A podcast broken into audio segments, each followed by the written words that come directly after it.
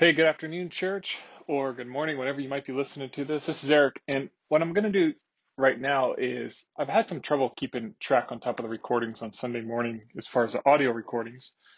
Um, I actually lost, I think I lost my, my little iPhone, my old little iPhone 5S that I had done the recording with. So I'm going to actually just record on my computer, and I'm going to record the last two sermons um, and yeah, I'll just kind of talk to the computer. And if you're out there listening, you might have missed a Sunday gathering, but here's here's the sermon. Um, this would have been from April 18th, uh, is when this sermon was from, and it was the beginning of a new series that we started called ELI 5.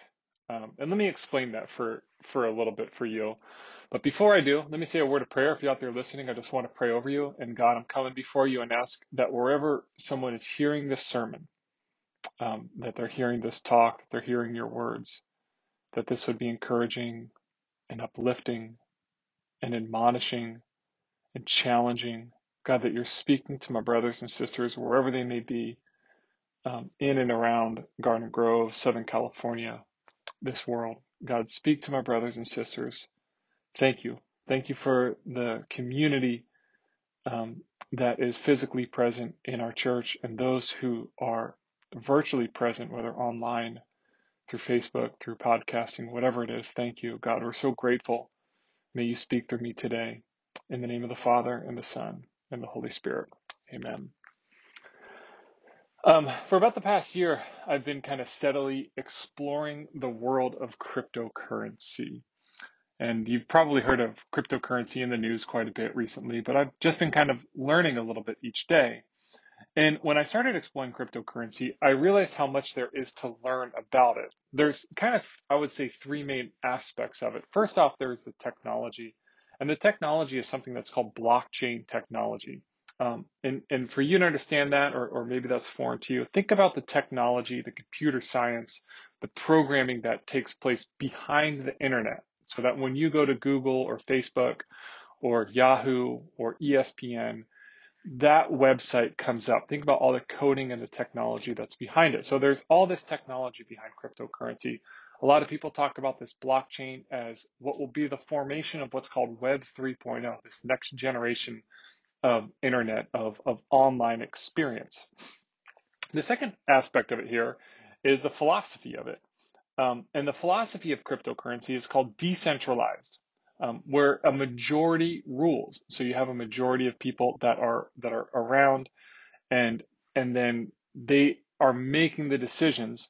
Whereas probably the the the, the financial philosophy that we're most familiar with at the moment would be centralized. Wells Fargo is centralized to one location. Um, our Federal Reserve is centralized to one location.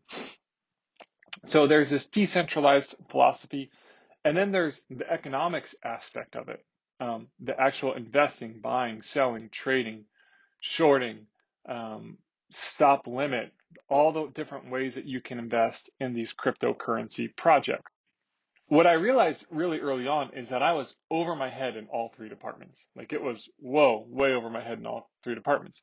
So as I started studying and learning and reading, I was often directed towards something called Reddit. Um, I don't know if there's any Reddit users out there, but Reddit is kind of a community forum. It's social media. It's in some senses the wild, wild west of the internet. Now I'm getting somewhere with all of this because in exploring the Reddit streams about crypto, right, there was something in this, there was a subreddit, there was kind of a subblog, this subform called ELI5. And the ELI5 is an, an acronym that stands for Explain Like I'm Five. And in this, the community would take a complex issue and they would try and explain it in the simplest of terms so that a five year old could understand it. Now, as you think about this, there would be different rules for this, right? If you were to go on to Reddit and you were going to log on and, and try and take a swing at one of these questions, there would be different rules, right? The first rule would that be your answer would be well sourced, right? You're not just logging on to guess. You're not just giving your opinion or random thoughts, that you are actually just like you were writing a research paper in high school or college, you would source your material. The second one would be that it would be friendly. People who are engaging in these sorts of forms and contexts are here to learn and engage, and they're probably new in whatever space it is, and so that you would be friendly. Then you would use analogies and common concepts to make it relatable to this person, and that the good answers would get upvoted so they rise to the top. So, for example, if you were to go onto Reddit, and one of the Reddit ELI 5 questions is, why are fruit and vegetables so cheap despite the time and resources needed to produce them? And there's actually about 1,500 comments on this question. And the better answers get upvoted to the top so that a newbie who would come in would able be able to see a very concise, friendly, well-sourced answer that would help them understand this. And this happens all throughout the crypto the, the cryptocurrency land as well.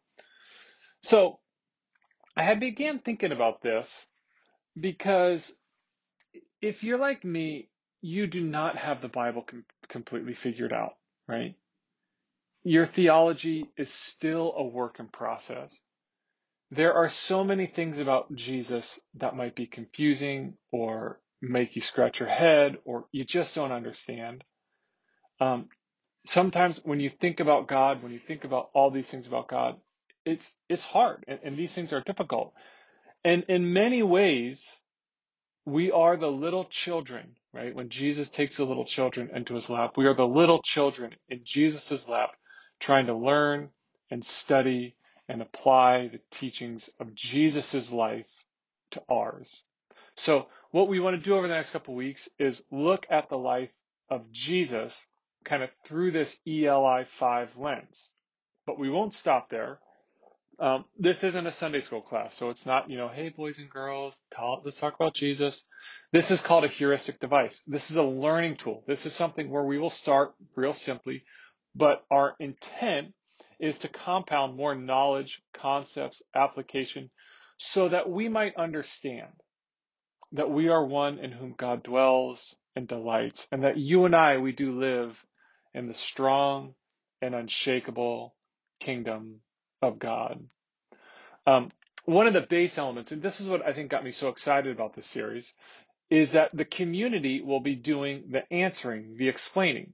So I passed around a, a sign up sheet at church last Sunday, and I said, hey, you know, sign up. Here's the questions, and you are going to get a chance to sign up and, and take a swing at some of these questions. Um, and as you do that, you know, we'll kind of keep some of those same rules. I'd like you to kind of share for, say, three to five minutes. It doesn't have to be super long. Um, try and source out your your responses. Um, you know, it's not just guessing or opinions or random thoughts. We want you to be friendly, using uh, analogies, common concepts, and then there's this so what, this application step that kind of comes alongside all of this. So uh, we're going to be going through this the next couple weeks, and this is going to be the series that we'll, we'll traverse through. Uh, we will look at the life of Jesus um, through a lot of these, what I would call ELI five questions, right? These explain like I'm five questions. So the first question is, why did Jesus come to earth? Okay. Why did Jesus come to earth? What we are discussing here is commonly called the incarnation. Say incarnation, children. Incarnation, Pastor. Sorry, that was a, a kind of a reference to a, a, podcast I like to listen to by one of my old Vanguard professors. Um, right, incarnation. This word, incarnation, is a Latin word. Uh, two words. It's in plus carn or carno, which means in flesh, right? What's interesting about this, and I don't know if I would have been able to uh, say this before I studied this, is that according to the Charles Buck Dictionary, the word does not appear in the Bible. It comes from a Latin word meaning in the flesh, right? The Holman Bible Dictionary says that this is a biblical idea, but again, it's not a biblical term. Its Christian use derives from the Latin version of John 1:14 and appears repeatedly in Latin Christian authors from about 300 AD onward. So if you were to take John 1:14, right, um, and the Word became flesh, and the Word dwelt among us, right? If you were to take that and you translate it from Greek, which was probably the original language that would have been written in, or Aramaic, and you translate it from that, and then you translate it into Latin, that's where you get that in flesh. The Word became in flesh, and then that in flesh is translated, that incarno, incarnation is translated to English. That's where we get the word incarnation. Um, the reason that we are so familiar with the incarnation is because every year on December 25th, we celebrate the incarnation via Christmas, right? Christmas, the word Christmas, Christ, Mass, uh, Mas again, M A S S, being a Latin word meaning missio, meaning sent. Christ was sent. And each and every year, we specifically acknowledge that Christ has come in the flesh, right? That he was sent by God, that he grew into a man. And I'm going to kind of fill in the details in a second about his life as a man. That he died and was resurrected and ascended to the Father, and we wait upon his return to heal and restore our broken world, our broken universe. Let me end this short. This is what I would call kind of our ELI five time with a short story. There was a man who was entirely careless of spiritual affairs and died and went to hell. He was much missed on earth by his old friends. His business partner went down to the gates of hell to see if there was any chance of bringing him back. But though he pleaded for the gates to be opened, the iron never yielded. His priest also went down and argued. He was not a bad fellow. Given time, he would have matured. Let him out, please. But the gates remained stubbornly shut against all the voices. Finally, his mother came. She did not beg for his release. Quietly and with a strange catch in her voice, she said to Satan, Let me in. Immediately the great doors swung upon their hinges. For love goes down through the gates of hell and there redeems the dead. So, why did Jesus come to earth? Right? This is a question we want to answer this morning. And what I decided is I wanted to let Jesus speak in his own words and tell us why he came to earth. So, there is a large section here of passages that I want to read to us. Um, why did Jesus come to earth? Mark 1:38. Jesus says, "Let us go somewhere else to the nearby villages so that I can preach there also, for that is why I have come." So he traveled throughout Galilee, preaching in their synagogues and driving out demons. Why did Jesus come? Matthew 5:17. Do not think that I've come to abolish the law or the prophets. I have not come to abolish them, but to fulfill them. Why did Jesus come to earth? Mark 10:45. For even I, the Messiah, am not here to be served, but to serve and give my life as a ransom for many. Why did Jesus come to earth? The Son of Man came to seek and save those who are lost. Luke 19:10. Why did Jesus come to earth? John 9:39. Jesus says, "For judgment I have come into this world, so that the blind will see and those who see will become blind. Why did Jesus come to earth? John 10:10. 10, 10, the thief comes to kill and destroy, but I have come that you may have life and have it to the full. Why did Jesus come to earth in his own words? John 18:37. Pilate says to Jesus, "But you are a king then?" "Yes," Jesus said. "I was born for that purpose and I came to bring truth into the world, and all who love truth are my followers. So, Jesus came to earth to preach, to fulfill the law, to serve and give humanity, to serve humanity and give his life, to seek and save the lost, for judgment, to give us life to the full, and to be the king and bring truth. And when I think about this, I like to call this um, the the incarnation in seven dimensions, right? The incarnation in seven dimensions to really kind of round out why Jesus came to earth. So, what I want to do is just kind of look at each one of those um, over the next few minutes and just say a few words on why Jesus came to earth. So, the first one in Mark 138 that Jesus came to preach. Um, in Mark 138, it says that Jesus went to Galilee proclaiming the good news of the kingdom of God. The time has come, he said. The kingdom of God is near. Repent and believe the good news. Jesus came to preach a, a, gospel of repentance. And a lot of times when people hear that word repent, what they what they think that that means is to stop sinning, right? You have to stop sinning. You have to somehow get religion and then start going to church. But repent is an actual mind change. It's a 180. You have thought one way about so many things and then you decide to consider a new way to think and be and exist. I don't know if there's a better explanation of this that I've come across than Dallas Willard in his book, The Divine Conspiracy, when he talks about repentance for the kingdom of God is it near. So Dallas tells this short story about him living as a child in an area of southern Missouri where electricity was only available in the form of lightning. Dallas was born in southern Missouri in 1935, right? So Dallas says that in his senior year of high school, the REA, the Rural Electrification Administration, extended its lines into the area where we lived, and electrical power became available to household and farms, right? So it's crazy to think that in 1953, there were areas in our country that were just getting electricity, right?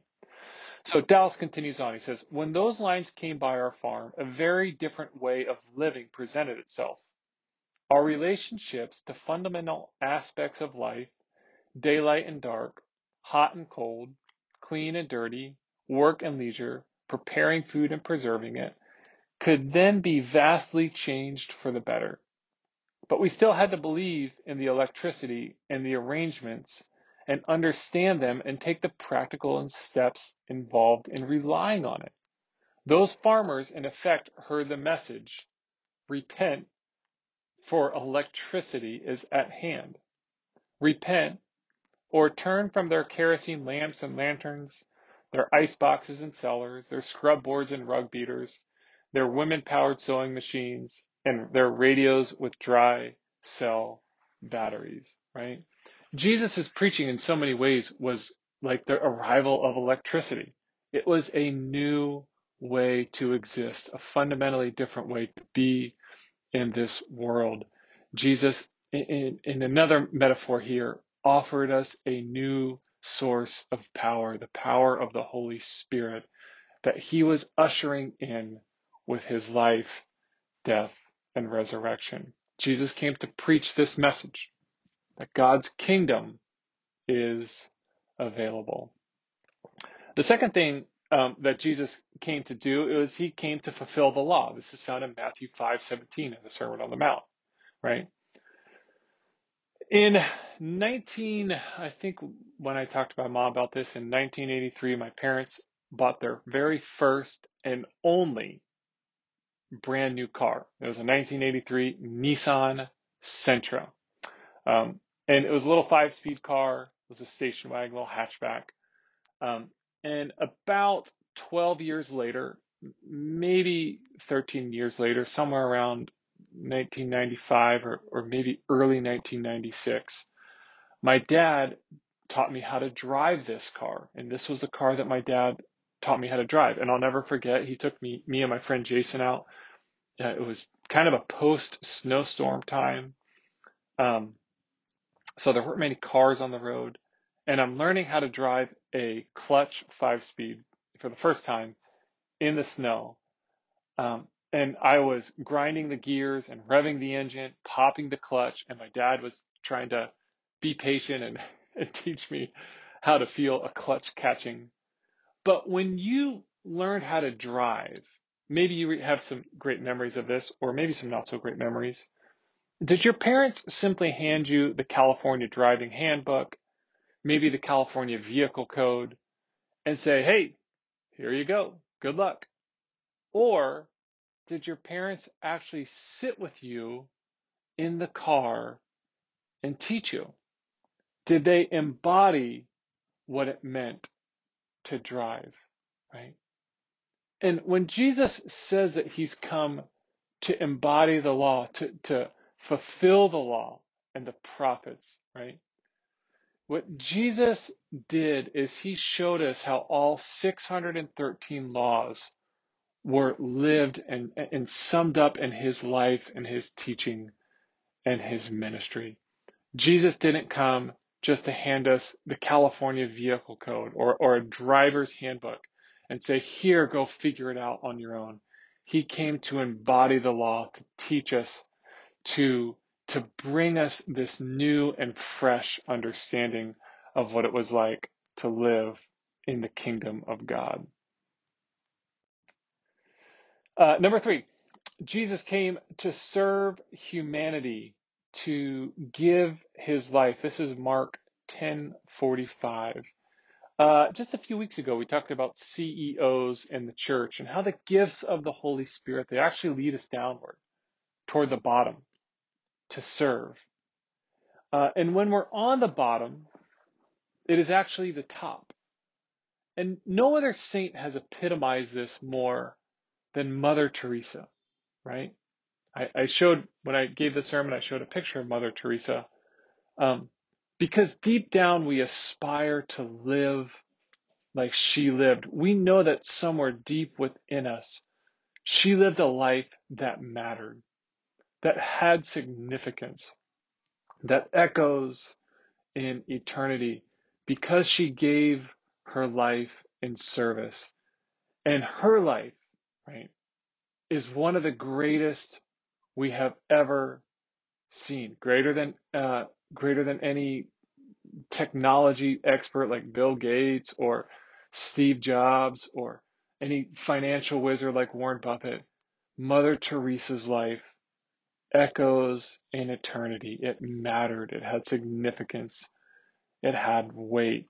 Jesus came to serve, and he serves all the way to the cross, in which he gives his life uh, in exchange for ours.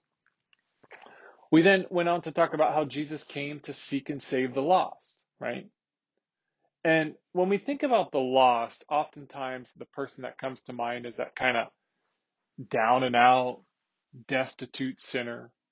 We like to think about them as, you know, maybe a, some sort of an addict, whether it be a drug addiction or an alcohol addiction, um, maybe a prostitute or a prisoner or a sex offender or, you know, the atheist or whoever that might be, right? And we think about the lost that way. But Jesus is speaking these words to Zacchaeus. And when he's speaking to these words to Zacchaeus, it comes on the healing of blind, uh, comes on the heels right after the healing of blind Bartimaeus, right? And there is this stark contrast between Bartimaeus, his blindness, his lostness, his destituteness, and that of Zacchaeus, because Zacchaeus was a chief tax collector, an oppressor, someone on the top, someone who was successful, who was rich, who was powerful. And Ken Bailey says in, in his commentary, he says that just because God often sides with the oppressed does not mean he always opposes the oppressor. It is possible to oppose the oppressor and still give comfort to them. We have to see the lost both in the bottom and as the top. We have to see the lost both as poor um, Bartimaeus, blind and on the roadside, begging, homeless, as well on the top, those who have five homes, those who have 20 20 vision, who are rich, who are powerful, who are successful, right? Jesus came to seek and save all who are lost. Jesus came for judgment. This is John 9 39 when we hear this word judgment, specifically in relation to kind of Christian or religious things, um, half of humanity thinks that, that the judgment that the Bible talks about is God as some sort of angry Simon Cowell. Um, he's just sitting up in heaven and he's generally frustrated with you and he's examining your performance in life only to tell you all the things that you've done wrong, right? The other half t- typically thinks that the entirety of the Bible, if you could sum up in the, the, the entirety words of the Bible, it would be like, oh, just don't judge other people, right? Jesus is just up there and he's soft and huggable and he just he just loves everything that you do and everything that humanity does and there's no judgment to ever be handed out. I love the way that Dale Bruner talks about Jesus' judgment in his commentary on the book of John. Bruner is kind of, I guess, kind of paraphrasing Jesus' words, and he says this quote, You know what? My presence all by itself and my ministry almost unintentionally seems to work judgment, dividing sheep from goats, blind from sighted. I seem to effect judgment, either for me or against me, by simply appearing on the scene. People divided themselves and are so judged by how they relate to me and my work. I think I did then come for this kind of judgment. What Bruner's saying is that Jesus walks onto the scene, and in so many ways, he embodies the judgment, right? He almost unintentionally divides the sheep from the goats, the blind from the sighted, right? And just by appearing on the scene, it's not as if Jesus is out there judging, but people divided themselves and are so judged by how they relate to Jesus and his work. Um, and when we think about judgment, I think that that is the the kind of judgment, not the angry Simon Cowell, not the soft huggable Jesus, we can't do anything wrong. Jesus comes and does bring judgment into this world, um, almost by the way that we relate to him, by the way that we understand him and know him and care for him. Um, why else did Jesus come to this earth? Jesus said that he has come to give life and give life to the full. The question I used to ask junior high kids when I was a junior high pastor, and I still ask people this too, because this is a really important question. Is God holding out on you? Right? And and I would say this to them. I'd say, you know, a lot of times people think that as a Christian, right, as a follower of Jesus, as one who gives their, their life to God, life is boring, it's bland, it's restrictive, there's all these rules, you got to go to church, you're supposed to give your money away, you, know, volunteer, do good stuff. But hey, you just kind of sit here and you do all this, you know, this tedious, menial work in the meantime. But don't worry, when you die, you get to go to heaven, right? And the question then is like, so God's just kind of holding out on us our entire life just so then we can get heaven later? But you have to come to grips with this and you have to trust that a life with God is the best kind of life to live. God is not holding out on you. He has come that you may have life and have life to the full.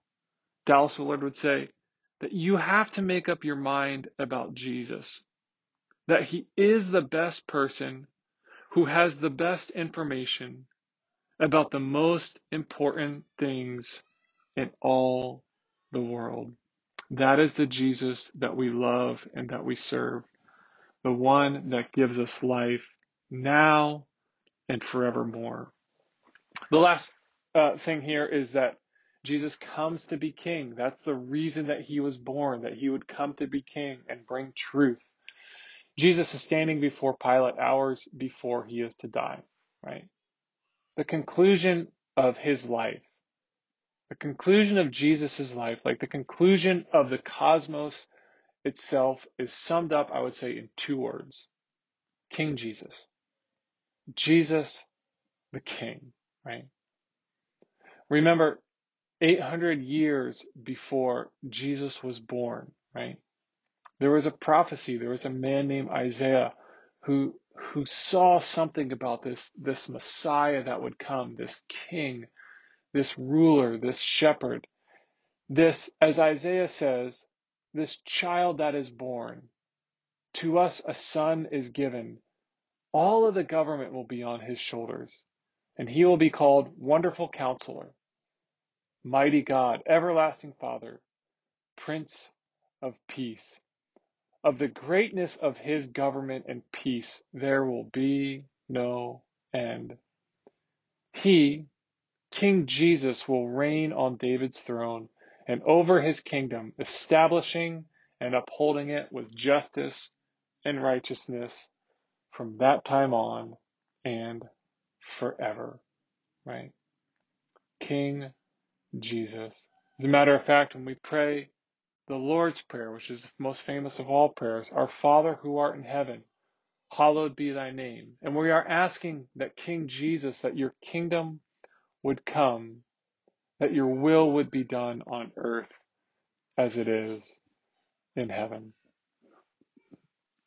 You know, I don't know, uh, as we do normally with our church, and, and maybe you're listening to this, and I don't know quite where you are, but one of the ways that we continually show our allegiance to Jesus, one of the ways that we continually remind ourselves and refresh ourselves as citizens in the kingdom of heaven is to take the Eucharist, is to take the body and the blood of Jesus, right?